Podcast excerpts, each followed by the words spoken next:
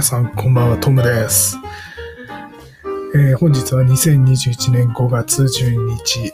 えー23時を回ったところです。えっ、と、今日もですね、昨日と同じ時間まで仕事してました。もう終わらないんで帰ってきました。忙しいです、今。えっと、今日は、えー仕事はまあまあ順調には行ってたんですが、まあ時間が足りないなって感じで、今日も遅くまで残業してました。月曜日と金曜日はいつも残業しないようにしてます。疲れるんで。で、火曜日と水曜日と木曜日はまあ時間外しようかなっていつも決めて、時間外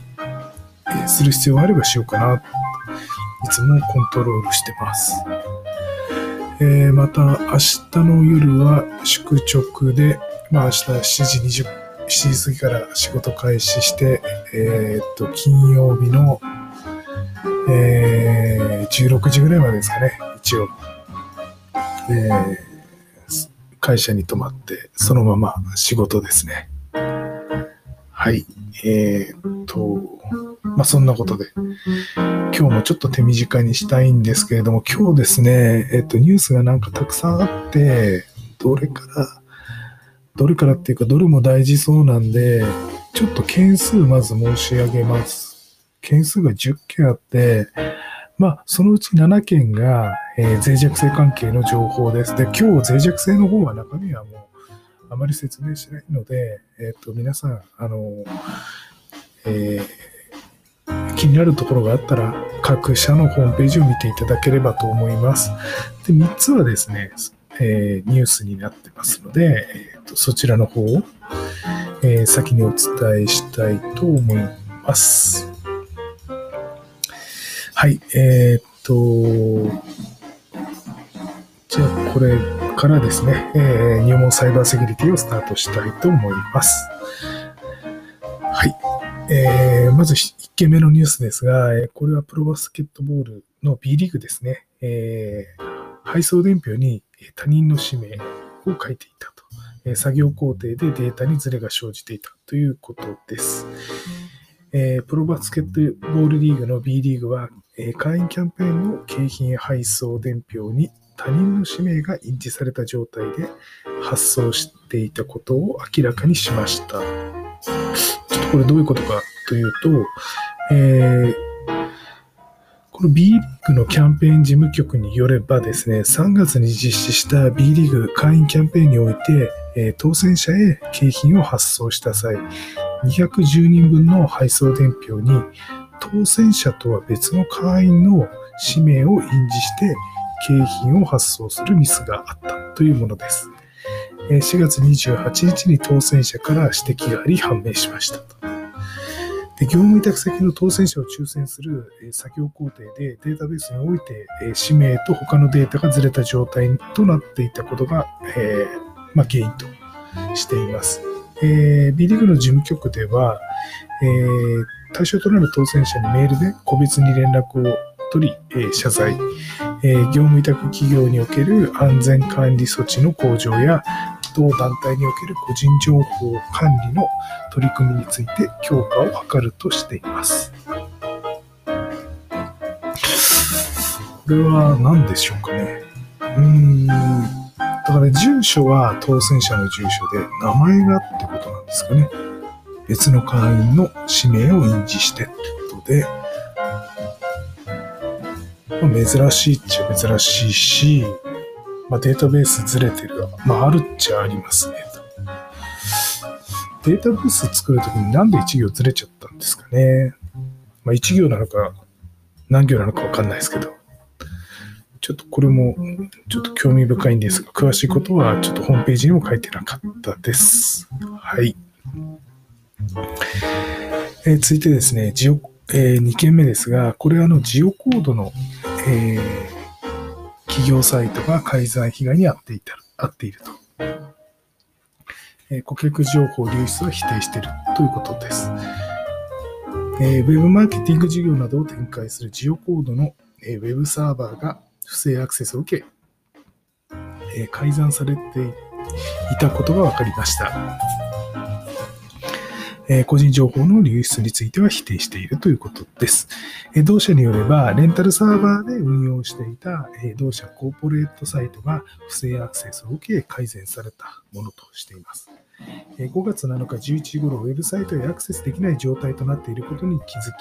サーバーを停止して原因や影響範囲など、詳細を調べていた。同サイトで利用していたコンテンツマネジメントシステム CMS の、えー、ワードプレスに基地の脆弱性が存在し、Web サーバー内の一部ファイルが改ざんされたものとみられています。攻撃の発信元はインドネシアの IP アドレスだったということです。まあ、IP アドレスがインドネシアってだけで、どこから攻撃してるか本当はわかんないですね。改ざんされた状態のウェブサイトはパソコンではアクセスできず、スマートフォンを用いてアクセスすると、不正なコードにより外部サイトへ誘導される状態となっていたということです。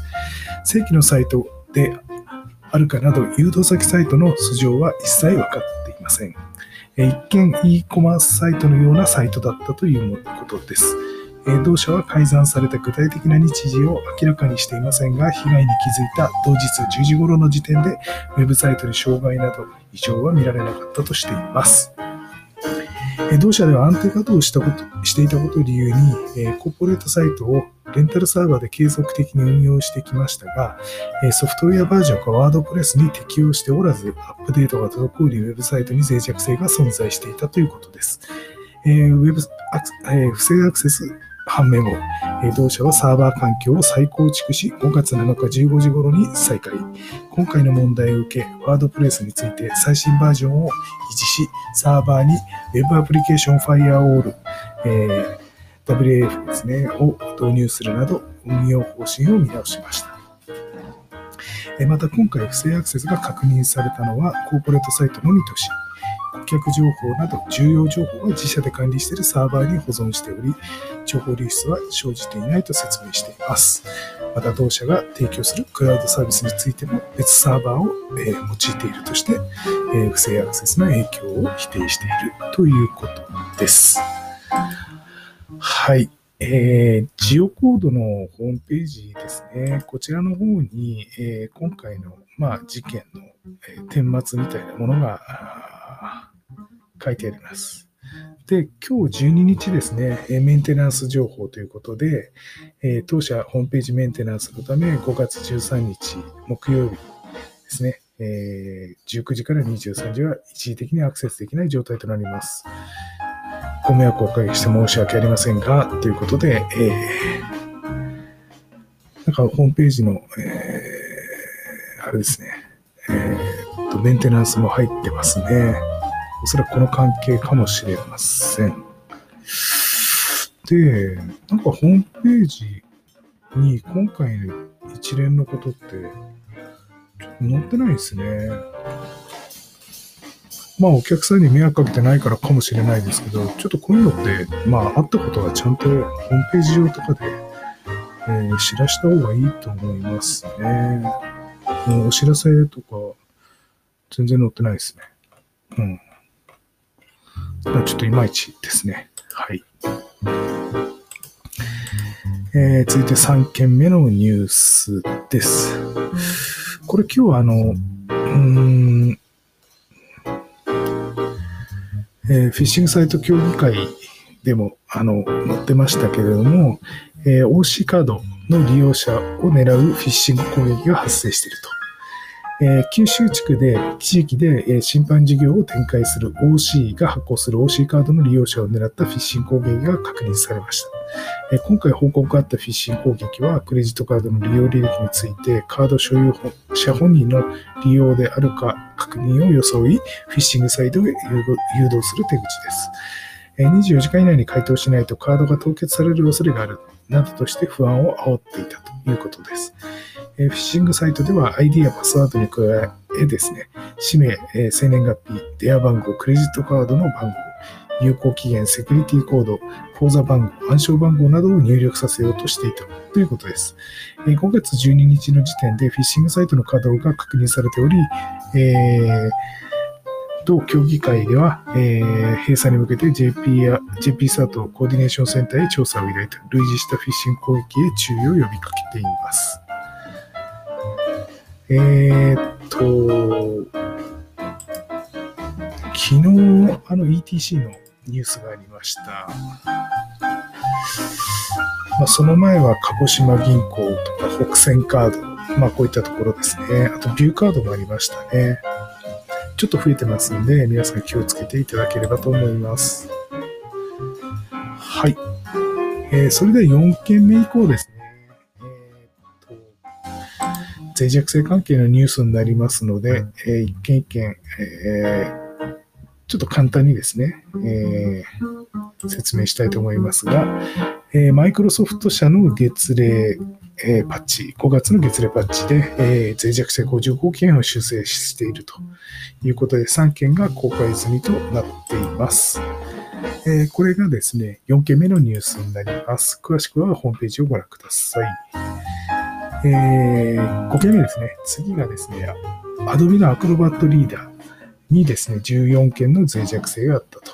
アップデートが公開されています。すでにゼロデイ攻撃も確認、報告を受けているということです。こちらもですね、えー早めに、えー対応の方をお願いします。はい。えー、3つ目ですね。これちょっと僕あんまり詳しくないのですが、うーん、e コマースプラネットフォーム、これは、マグエントっていうんですかね。にセキュリティアップデートということで、えー、Adobe システムは e コマースプラットフォーム、えーこれなんだろうなんて読むんだろうちょっとよくわかんない。MAGE NTO。ちょっと僕使ったことないんですが。えっ、と、なんて言うんですかね。あ、これあれだ。すいません。思い出しました。読めてなくてすいません。これマジェントですね。すいません。そうだ、マジェントだ。えー、マジェントですね。にセキュリティアップデートをリリースしたと。複数の脆弱性に対処しているということです。えー今回アップデートは7件の脆弱性に対応したということで、えーこちらの方は、え重要とされる脆弱性1件だけということになってますが、え詳しくはホームページの方、こちらもご覧ください。はい。えーっと、次が7件目ですね。えーっと、これも僕あんまり詳しくないんですが、使ってる方、ちょっと気をつけていただきたいんですが、えーっとですね。これはあの、シトリックスですね。えーシトリックスワークスペース、えー APP、アプリケーションに APP に、えー権限消失えー昇格の脆弱性が見つかったと、アップデートを公開しています。えーこれはあのリモートアクセスソリューションですね。えーこちらセキュリティアップデートリリースされています。えー今回はですね、え権限昇格の方ですね、アクセス制御に問題があって、ローカル、え環境においてシステム権限を取得される恐れのある権限消失、えー格の脆弱性が明らかになったということです。こちらの方も、え更新済みのバージョンになっているかどうか、自動更新が有効の場合はですね、確認をしてください。はい。え8件目が、えーっと、Adobe ですね。えー Adobe の方で、えーっと、Adobe システムの方で13製品に向けセキュリティアップデートを公開してますということです。これは Adobe の Acrobat、リーダー、インデザイン、えーいろんなものですね。で、あの、これはあの、定例のアップデートですので、えーこちらの方もお忘れなく、えー対応していただければと思います、えクリティカルもありますね。深刻な脆弱性を修正してます。はい。続いて同じく Adobe ですが、今度は Adobe のですね、Experience Manager ですね。こちらに深刻な脆弱性が見つかっているということで、えセキュリティアップデートをリリースし、え対処しているということです。えーっと、これマーケティングツールですね。Adobe の Experience Manager AEM ですね。はい。こちらの方もクリティカル。クリティカルはあるかなあありますね。クリティカル、えーにレーミングされているものありますので、詳しくはホームページをご覧ください。はい。えー最後10件目ですね。ここれ今日他のところでも、えー、っと、IPA かな。そうですね、IPA と10日の日に、あの、紹介し、こちらからも紹介しましたが、えー、 EC-CUBE ですね、の無償診断サービスが、え、緊急脆弱性に対応したということで、小石調査も、え、すると。いうことで、え、緊急性が高い脆弱性が EC キューブで明らかになった問題を受け、え、シフトセキュリティは無償で提供している脆弱性診断サービスの内容を拡充したということです。で、まあ、こちらの方は、あの、脆弱性が悪用されてクレジットカード情報が抜き出される被害が生じているということで、えー、EC キューブ向け、えー、無償セキュリティ診断のサービス範囲を拡大したというものです。えー、人的リソースや、えー、ノウハウが不足する事業者の信頼ニーズに対応するということです。はい、こちらの方、えー、シフトセキュリティのですね、えー、ホームページを、えー、ご覧いただければと思います。ちなみにですね、このサービスではですね、クレジットカードの流出につながる恐れのある脆弱性の影響を受けないか ECQ のバージョンにより、え、診断を実施するほか、アクセスログを提供することで、今回ゼロデー攻撃でがですね、確認されている、えー、これ CV の2021、えー、20717というものに、対する攻撃の詳細がないか、フォレンジック調査を実施していただけるということみたいですね。で最短で翌営業日までメールで診断結果を通知してくれるというものらしいです。はい。でこちらの方は、あの、え、シフトセキュリティの方のですね、え、ホームページに、あの、え、今回の、うん、サービスの方のですね、えニュースが載っていますので、えー、ぜひご覧ください。ちょうど下の方のニュースというところにですね、えー、ECT 向け無償セキュリティ診断の申し込み受付中ということになってお、あの、えー、ニュースが載っていますので、ぜひご覧ください。はい。えっ、ー、と、それではちょっと駆け足10件で、えー、10件のですね、ニュースをお伝えしました。今日ちょっとあの、早めに、えー、収録の方は終わりたいと思います。はい。えー、あともうちょっとでね、週末来ます。今日水曜日で、えー、中日です。まあ、だいぶ疲れも溜まってきてるんですが、えー、明日泊まり、あさって、まあ、連続勤務で、金曜日迎えは、えー、金曜日、えー、仕事を終える予定です。えー、また週末、今週はないんですけど、来週、再来週とその次ですね、毎週土日どちらか、えー、システム更新の、えー、まあ、あの、立ち会いみたいな感じで、えー、まあ、開発メンバーと一緒に、えー、休日勤務をします。3週連続ですね。どっかで休み取らなきゃいけないんですけど、忙しくて休み取るタイミングを逸しそうで怖いなと思います。思ってます。これからですね、まあ、来年度、2022年度の案件の蘇生とか、まあ、それに伴って予算編成とか、これから作業がまた本格化していくので、まあ、今本当、開発作業の、まあ、サポートなんかしてるんですけど、まあ、これからちょっとお金の話、来2022年度のお金の話なんかもしていかないといけないので、まあちょっと忙しい日々が続くなと。夏ぐらいまではちょっと、夏、うん、夏ぐらいまで忙しいですね。去年よりはるかに忙しいですね、今年は。まあ、いろいろちょっと理由があるんですが、まあ、ただ案件が多いってだけなんですけれども、まあ、ちょっと、えー、今年、今年度頑張っていきたいなと思います。はい。えー、それではですね、えー、今日の収録の方はこれで終わりたいと思います。え、隙間時間に聞いていただけるとありがたいです。え、皆さんそれでは、今夜もお疲れ様でした。え、また、え、明日、収録で、えお会いしましょう。それではまた、おやすみなさい。